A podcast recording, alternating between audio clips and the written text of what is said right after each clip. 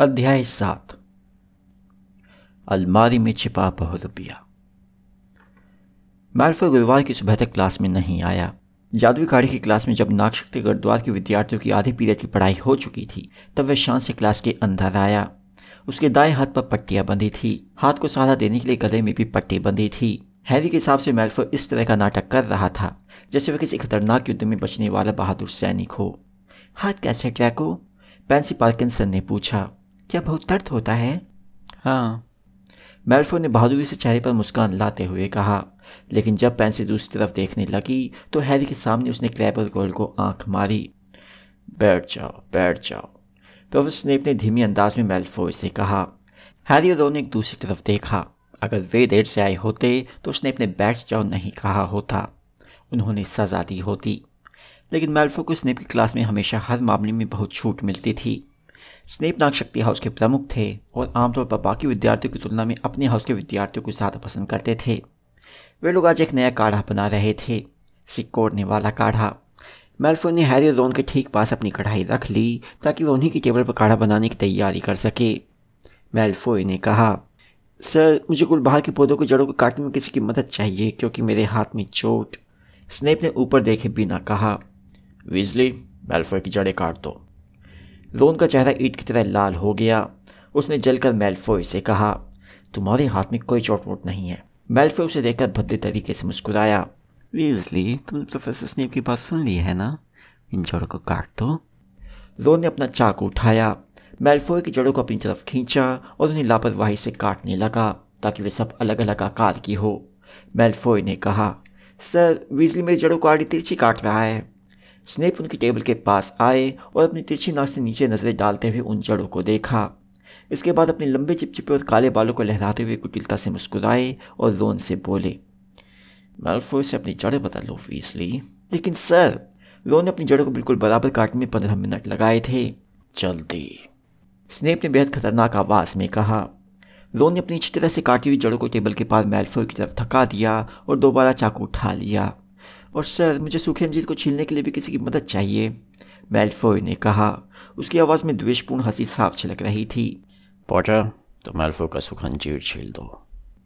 Snape ने कहा और उस पर बहुत हिकारत भरी निगाह डाली जो वे सिर्फ़ उसी पर डालते थे। हैरी ने मेल्फोय का अंजीर ले लिया। उधर तो उन आड़ी तिरछी जड़ों को बराबर करने की कोशिश कर रहा था क्योंकि अब उनका प्रयोग उसी को करना था। हैरी ने जल्दी जल्दी सूखा अंजीर छीला और कुछ कहीं बिना उसे टेबल पर मेल्फोय के सामने पटक दिया। मेल्फो पहले से ज़्यादा दिखा रहा था। अपने दोस्त हैगविच से हाल ही में मिले हो क्या? उसने धीमे से पूछा, तुमसे मतलब? लो ने ऊपर देखे बिना झटके से कहा, मुझे लगता है वह ज़्यादा समय तक टीचर नहीं रह पाएगा। मेल्फोय ने दुख का नाटक करते हुए कहा डैडी मेरी चोट के बारे में खुश नहीं है। लोन गुर्राया मेल्फोय अगर तुम इसी तरह बोलते रहे तो मैं तुम्हें सच में चोट पहुँचा दूँगा। उन्होंने स्कूल के गवर्नर से शिकायत की है, और जादू मंत्रालय से भी। डैडी बहुत पहुँच वाले हैं और इस तरह की बड़ी चोट। मेल्फो ने एक बड़ी झूठी आह भरी हाँ कौन जाने मेरा हाथ कभी पहले जैसा हो भी पाएगा नहीं। तो तुम यह नाटक इसलिए कर रहे हो? हैरी ने कहा, चूँकि उसका हाथ गुस्से की वजह से काँप रहा था, इसलिए उसने गलती से मृत कैटरपिलर का सिर काट दिया। तुम हैग्रिड को निकलवाना चाहते हो? मेल्फो अपनी आवाज़ नीचे करते हुए फुसफुसाया यह तो सिर्फ़ एक बात है, पोटर, इसके और भी फ़ायदे हैं। वीजली मेरे कैटरपिलर काट दो। कुछ दूरी पर नेविल मुश्किल में था। गाड़ी की क्लास में नेविल की हालत हमेशा ख़राब रहती थी। यह उसका सबसे कमज़ोर विषय था और प्रोफेसर स्नेप की दहशत की वजह से उसकी हालत दस गुना ख़राब हो जाती थी। उसका काढ़ा जिसे चमकीला हरा होना चाहिए था, नारंगी है लॉन्ग बॉटम। स्नेप ने कहा, उन्होंने थोड़ा काढ़ा लेकर फिर से कढ़ाई में गिरा दिया ताकि हर कोई देख सके। नारंगी है। मुझे बताओ लड़के तुम्हारी इस मोटी खोपड़ी में कभी कोई बात घुसती भी है या नहीं? मैंने साफ़ साफ़ कहा था कि चूहे की सिर्फ़ एक दिल्ली की ज़रूरत है। मैंने साफ़ शब्दों में बताया था कि चौं का सिर्फ़ एक चम्मच रस काफ़ी है। तुम्हें समझाने के लिए मैं क्या करूँ, लॉन्ग बॉटम? नेविल का चेहरा गुलाबी हो गया और वह कांपने लगा। उसे देखकर ऐसा लग रहा था जैसे वह बस रोने ही वाला हो। हरमाइनी ने कहा, सर, मैं गाड़ी को सही करने में नेविल की मदद कर सकती हूँ? मुझे याद नहीं, मिस क्विंजर कि मैंने आपसे अपना ज्ञान बखाड़ने के लिए कहा था। स्नेप ने ठंडेपन से कहा, और हरमानी का चेहरा भी नेवल जितना ही गुलाबी हो गया। लॉन्ग बॉटम, इस क्लास के अंत में हम इस काढ़े की कुछ बूंदे तुम्हारे मृंगक को पिलाएँगे और देखेंगे कि क्या होता है। शायद इससे तुम्हें सही काढ़ा बनाने की प्रेरणा मिले। स्नेप दूर चले गए और नेविल डर से कांपता हुआ खड़ा रहा। उसने हरमानी से विनती की, मेरी मदद करो। अरे, हैरी! सीमस फिनिकर ने हैरी का पीतल का तराजू उधार लेने के लिए आगे झुका। क्या तुमने सुना? आज की दैनिक जादूगर में छिपा है। सीरियस ब्लैक दिख गया है। कहाँ। हैरी और रोन ने जल्दी से पूछा। टेबल के दूसरी तरफ़ बैठे मेलफॉय ने ऊपर देखा और वह भी ध्यान से सुनने लगा। यहाँ से ज़्यादा दूर नहीं है रोमांची दिख रहे सीमस ने कहा। उसे एक मगलू महिला ने देखा था। शायद उसे पूरी बात मालूम नहीं थी। मगलू उसे साधारण अपराधी मानते हैं, इसलिए उसने हॉटलाइन पर फ़ोन किया। जब तक जादू मंत्रालय के लोग वहाँ पहुँचे, तब तक वह भाग चुका था। यहाँ से ज़्यादा दूर नहीं है। रोन ने हैरी की तरफ़ अर्थपूर्ण निगाह डालते हुए कहा। वह मुड़ा और देखा कि मेल्फो उन्हें देख रहा था। जो मेल्फो कोई और चीज़ छीलनी है। लेकिन मेल्फो की आँखों में शैतानी चमक थी और वह हैरी पर टिकी हुई थी। वह टेबल पर आगे झुका। ब्लैक को अकेला पकड़ने के बारे में सोच रहे हो, पोटर? हाँ यह सही है। हैरी ने यूँ ही कह दिया। मेल्फो के पतले चाहे पर शैतानी मुस्कुराहट आ गई। ज़ाहिर है, अगर मैं तुम्हारी जगह होता, उसने धीमे से कहा तो मैं बहुत पहले कोई ना कोई कदम उठा चुका होता। बच्चे बच्चे की तरह स्कूल में नहीं रुका रहता। मैं बाहर जाकर उसे पकड़ने की कोशिश करता। लोन ने पूछा, तुम किस बात में बातें कर रहे हो, मेलफोय? तुम्हें नहीं पता, पोटर. मेलफोय की आँखें सिकुड़ गई। क्या? मेलफोय व्यंग्य से धीमी हँसी हंसने लगा। शायद तुम अपनी जान जोखिम में नहीं डालना चाहते हो। ब्लैक को पकड़ने का काम तुम पिशाचों पर छोड़ना चाहते हो, है ना? लेकिन अगर मैं तुम्हारी जगह होता तो मैं बदला लेता। मैं खुद उसे पकड़ने जाता। तुम किस बारे में बात कर रहे हो? हैरी ने गुस्से से पूछा, लेकिन उसी समय स्नेप ने कहा, अब तक तुमने अपना सारा सामान मिला लिया होगा। पीने से पहले इस गाड़ी को पकाना पड़ता है। इसको उबालते समय थोड़ी दूर रहना। फिर हम लॉन्ग बॉटम के गाड़ी की जाँच करेंगे। और गुल खुलकर हंसे, जब उन्होंने देखा कि नेविल ज़ोर ज़ोर से अपना काढ़ा हिला रहा है और पसीना पसीना हो रहा है। हरमानी उसे अपने मुँह के कोने से हिदायत देती जा रही थी ताकि स्नेप देख ना ले। हैरी रोन ने अपना बचा हुआ सामान पैक किया और अपने हाथ धोने के लिए कोने वाले वॉश बेसिन तक गए। मेलफोए का क्या मतलब था? हैरी ने रोन से पूछा, जब उसने एक जानवर की मुँह की आकृति से निकलने वाले बर्फीले पानी से अपने हाथ धोए। मैं ब्लैक से बदला क्यों लूँगा? उसने मेरा क्या बिगाड़ा है? अब तक वह तो कुछ भी बोल रहा है। रो ने वहशी अंदाज में कहा वह तुम्हें उकसाने की कोशिश कर रहा है ताकि तुम कोई मूर्खतापूर्ण काम कर बैठो। क्लास खत्म होने का समय करीब आ गया था। स्नेप नेविल के पास आए, जो अपनी कढ़ाई के पास तुपका हुआ था। सब लोग यहाँ आ जाओ स्नेप ने कहा। उनकी काली आँखें चमक रही थी। सब लोग देखो कि लॉन्ग बॉटम के मेंढक के साथ क्या होता है। अगर उसने सिकुड़ने वाला काढ़ा सही बनाया है तो उसका मेंढक सिकुड़ कर छोटा हो जाएगा।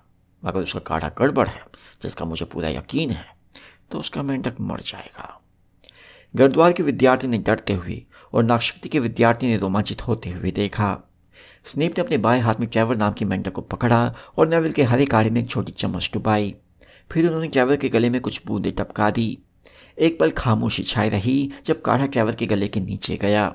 फिर एक हल्की सी आवाज़ हुई और कैवर से कुटकर स्नेप की हथेली पर थिरकने लगा। गरद्वार के विद्यार्थी ताली बजाने लगे। स्नेप का मुँह सरासा हो गया। उसने अपने दुशाली की जेब से एक छोटी बोतल बाहर निकाली और उसकी कुछ बूंदे कैवर के ऊपर डाली, जिससे वह फिर से पहले जितना बड़ा हो गया।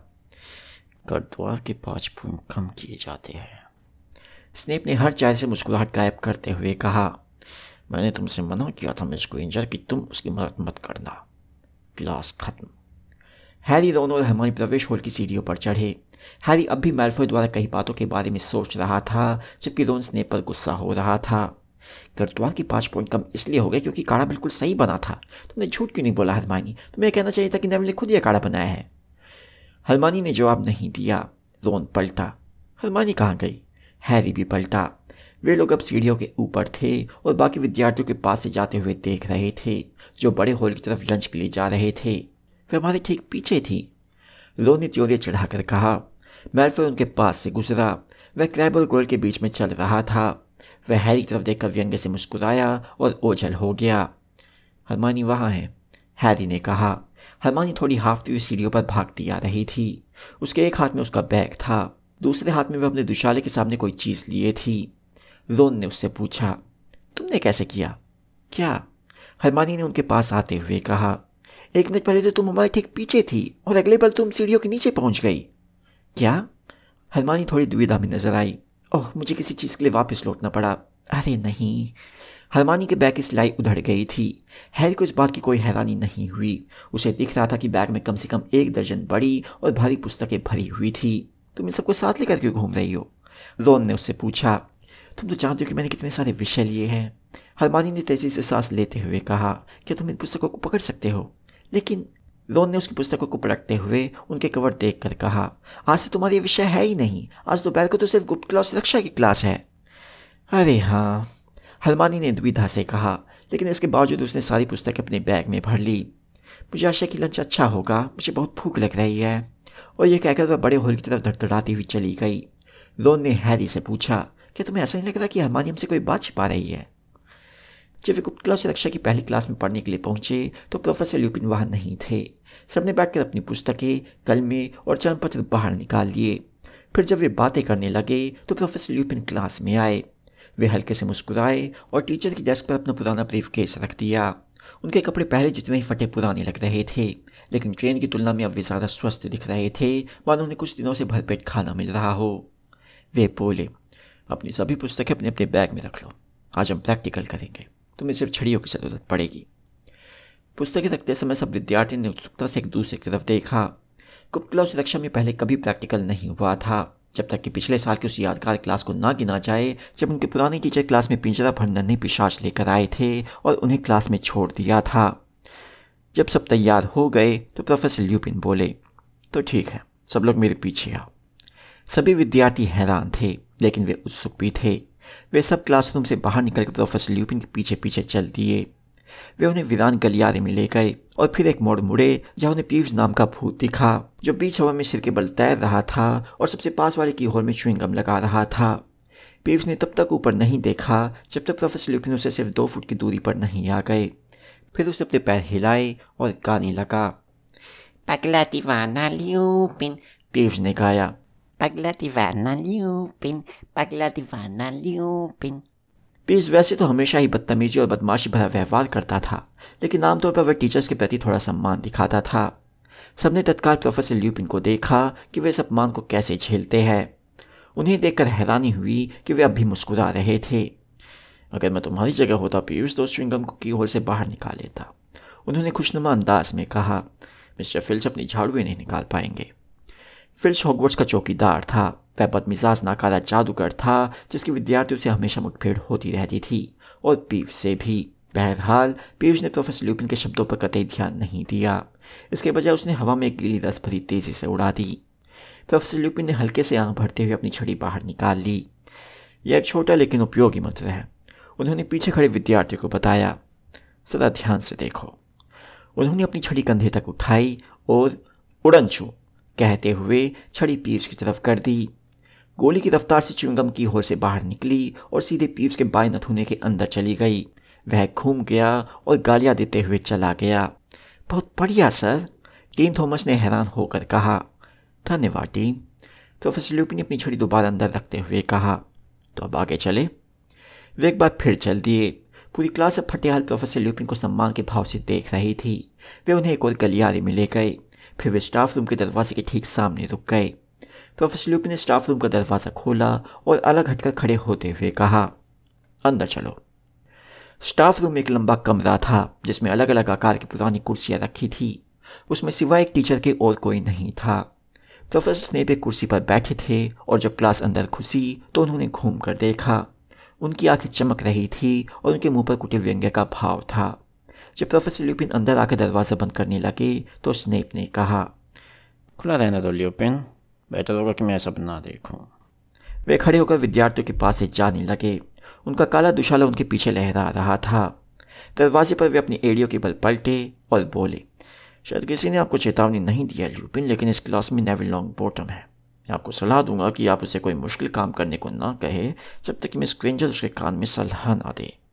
नेविल का चेहरा लाल पड़ गया। हैरी ने स्नेप को गुस्से से घूरा। यह क्या कम बुरा था कि स्नेप नेविल को अपनी क्लास में सताते थे। लेकिन यह तो हद हो गई कि वे दूसरे टीचर्स के सामने भी ऐसा करना नहीं छोड़ रहे थे। प्रोफेसर ल्यूपी ने अपनी भौएँ उठाई। मैं सबसे पहले नेविल से काम करवाना चाहता था, उन्होंने कहा, और मुझे यकीन है कि वह इसे अच्छी तरह से करेगा। नेविल का चेहरा और भी लाल पड़ गया। स्नेप के होठ सिकुड़ गए, लेकिन वे धड़ाम से दरवाज़ा बंद करके बाहर चले गए। उधर चलते हैं। प्रोफेसर लूपी ने कमरे के कोने की तरफ़ चलने का इशारा किया। वह एक पुरानी अलमारी के सिवाय कुछ नहीं था, जिसमें टीचर्स अपने अतिरिक्त उशाले रखते थे। जब प्रोफेसर लूपिन अलमारी के पास पहुँचे तो अलमारी अचानक हिली और दीवार से टकरा गई। जब यह देखकर कुछ विद्यार्थी दहशत में उछल पड़े तो प्रोफेसर लूपिन ने निशान करते हुए कहा, चिंता की कोई बात नहीं है, इसमें एक बहुत रुपया है। ज़्यादातर विद्यार्थी को चिंता की बात लग रही थी। नेविल ने प्रोफेसर ल्यूपिन को दहशत से देखा। सीमस फिनिगन दरवाजे के हिलते हैंडल को डरते हुए देख रहा था। प्रोफेसर ल्यूपिन ने कहा बहुरूपियों को अंधेरी और बंद जगह पसंद आती है। अलमारियाँ बिस्तर के नीचे की खाली जगह, सिंक के नीचे की छोटी अलमारी, मुझे एक बार एक बहुरूपिया दीवार घड़ी के अंदर छिपा मिला था। यह बहुरूपिया कल दोपहर को यहाँ आया था और मैंने हेडमास्टर से आग्रह किया कि स्टाफ इसे मेरे थर्ड ईयर के विद्यार्थी प्रैक्टिस के लिए छोड़ दे। तो हमें पहला सवाल यह पूछना चाहिए बहुरूपिया क्या होता है? हनुमानी ने अपना हाथ ऊपर उठा दिया। बहुरूपिया वेश बदलने में माहिर होता है, या वह रूप धारण कर लेता है जिससे हमें सबसे ज़्यादा डर लगता है। इससे बेहतर तो मैं भी नहीं बता सकता था। प्रोफेसर ल्यूपिन बोले और हनुमानी के चेहरे पर चमक आ गई। अंधेरे में बैठे बहुरूपिया ने अब तक कोई रूप धारण नहीं किया है। वह अभी यह भी नहीं जानता है कि दरवाजे के दूसरी तरफ़ वाले व्यक्ति को किस चीज़ से डर लगता है। कोई भी नहीं जानता कि अकेले में बहुरूपिया कैसा दिखता है, लेकिन बाहर निकलते तत्काल वह रूप बना लेगा जिससे हमें सबसे ज़्यादा डर लगता है। इसका मतलब है प्रोफेसर ल्यूपिन नेवल की दहशत भरी चीख को नज़रअंदाज करते हुए कहा कि इस काम को शुरू करने से पहले बहुरूपियों के सामने हम बहुत अच्छी स्थिति में हैं। हैरी, क्या तुम इसका मतलब समझ गए हो? जब पास में हरमानी हो, जो हवा में अपना हाथ खड़ा करने के लिए पंजों के बल कूद रही हो तो जवाब देने की कोशिश करना थोड़ा मुश्किल था। लेकिन हैरी ने कोशिश की। चूँकि हम बहुत से लोग हैं, इसलिए से यह पता नहीं चलेगा कि इसे कौन सा रूप बनाना चाहिए। बिल्कुल, प्रोफेसर ल्यूपिन ने कहा और हरमानी ने थोड़ी निराशा से अपना हाथ नीचे कर लिया। बहुरूपये का सामना करते समय समूह में रहना अच्छा होता है। इससे वह दुविधा में पड़ जाता है। उसे क्या बनना चाहिए? सिर्फ़ कटी लाश या मांस खाने वाला घोंगा मैंने एक बार एक बहुरूपये को बिल्कुल यही गलती करते देखा था। उसने दो लोगों को एक साथ डराने की कोशिश की और खुद को आधे खोंगे में बदल लिया, जो सदा भी डरावना नहीं था। बहुरूपये को भगाने का मंत्र आसान है, लेकिन इसके लिए मानसिक शक्ति की ज़रूरत होती है। देखो, जो चीज़ बहुरूपये को सचमुच खत्म करती है, वह है हँसी। तुम्हें बस इतना करने की ज़रूरत है कि इसे ऐसा रूप धारण करने के लिए मजबूर कर दो, जो तुम्हें मज़ेदार लगता हो। हम पहले बिना छड़ी के इस मंत्र का अभ्यास करते हैं। मेरे बात बोलो। हास्यांतरण हास्यांतरण पूरी क्लास एक साथ बोली। बढ़िया। प्रोफेसर ल्यूपिन बोले, बहुत बढ़िया। लेकिन यह आसान पहलू था। देखो, लेकिन सिर्फ़ शब्द ही काफ़ी नहीं है। और नेविल, यहाँ से तुम्हारा काम शुरू होता है। अलमारी एक बार फिर हिली। लेकिन नेविल उसे ज़्यादा हिल गया। वह इस तरह आगे बढ़ा, जैसे उसे फांसी के तख्ते की तरफ़ जाने के लिए कहा जा रहा हो। ठीक है नेविल, प्रोफेसर ल्यूपिन बोले, पहली चीज़ें पहले करते हैं। तुम्हें दुनिया में सबसे ज़्यादा डर किस चीज़ से लगता है? नेविल के होठ हिले, लेकिन आवाज़ बाहर नहीं निकली। सुनाई नहीं दिया नेविल।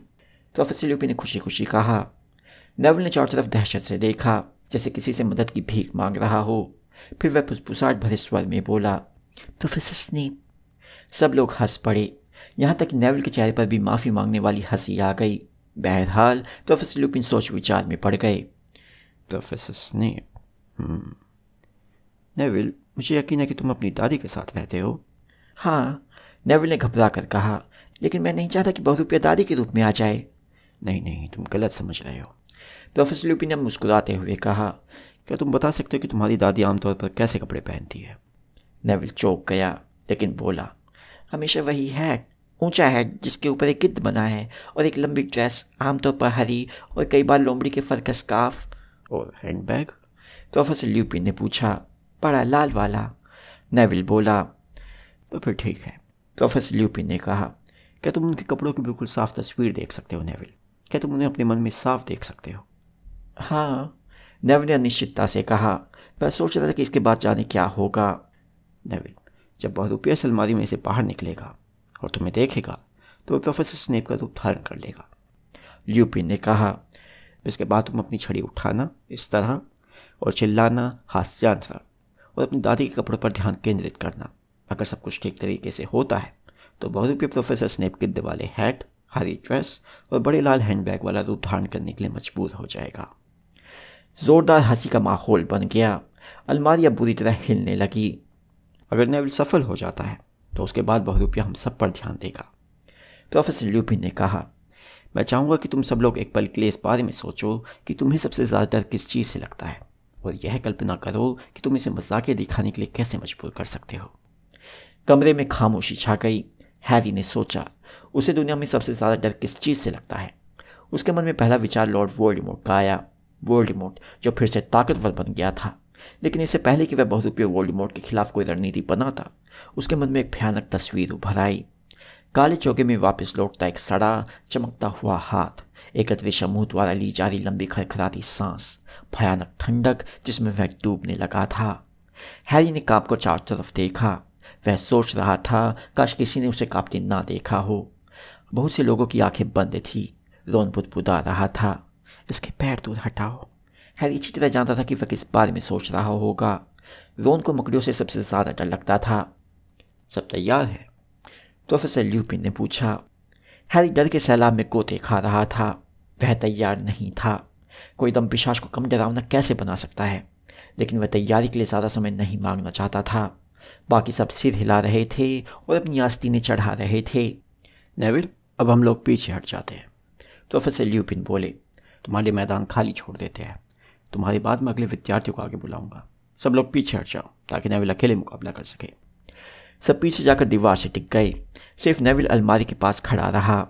उसका चेहरा पीला पड़ चुका था और वह बहुत डर रहा था। लेकिन उसने अपनी दुशाले की आस्तीनें ऊपर चढ़ा ली थी और अपनी छड़ी तैयार रखी थी। नेविल, तीन की गिनती पर।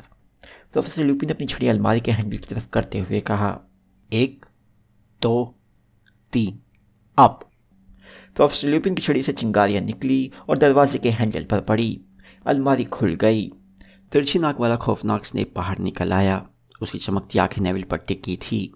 नेविल पीछे हट गया। उसने अपनी छड़ी ऊपर की और मुँह खोले खड़ा रहा। स्नेप दुशाले में हाथ डालता हुआ नेविल के पास पहुँच रहा था।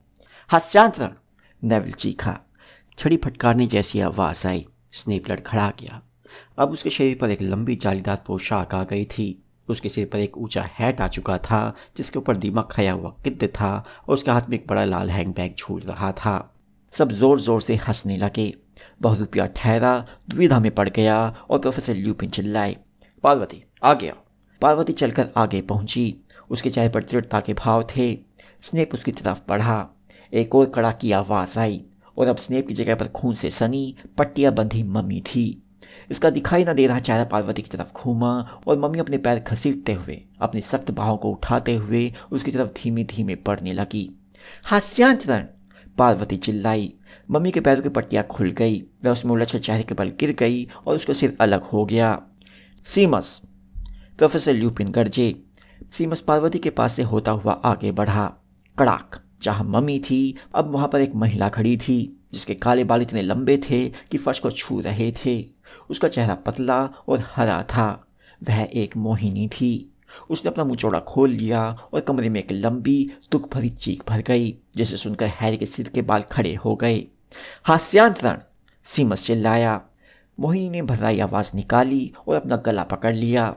उसकी आवाज़ चली गई थी। कड़ाक!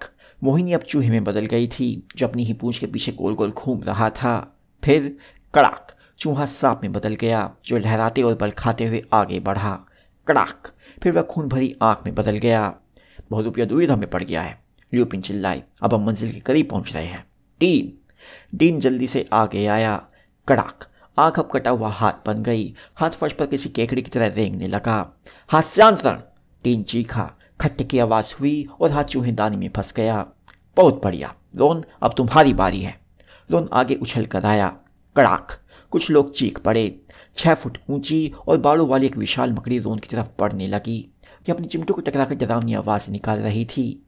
एक पल के लिए तो हैरी ने सोचा कि रोन की हिम्मत जवाब दे गई है। फिर, हास्यांतरण! रोन चीखा और मकड़ी के पैर गायब हो गए। यह इधर से उधर घूमती रही।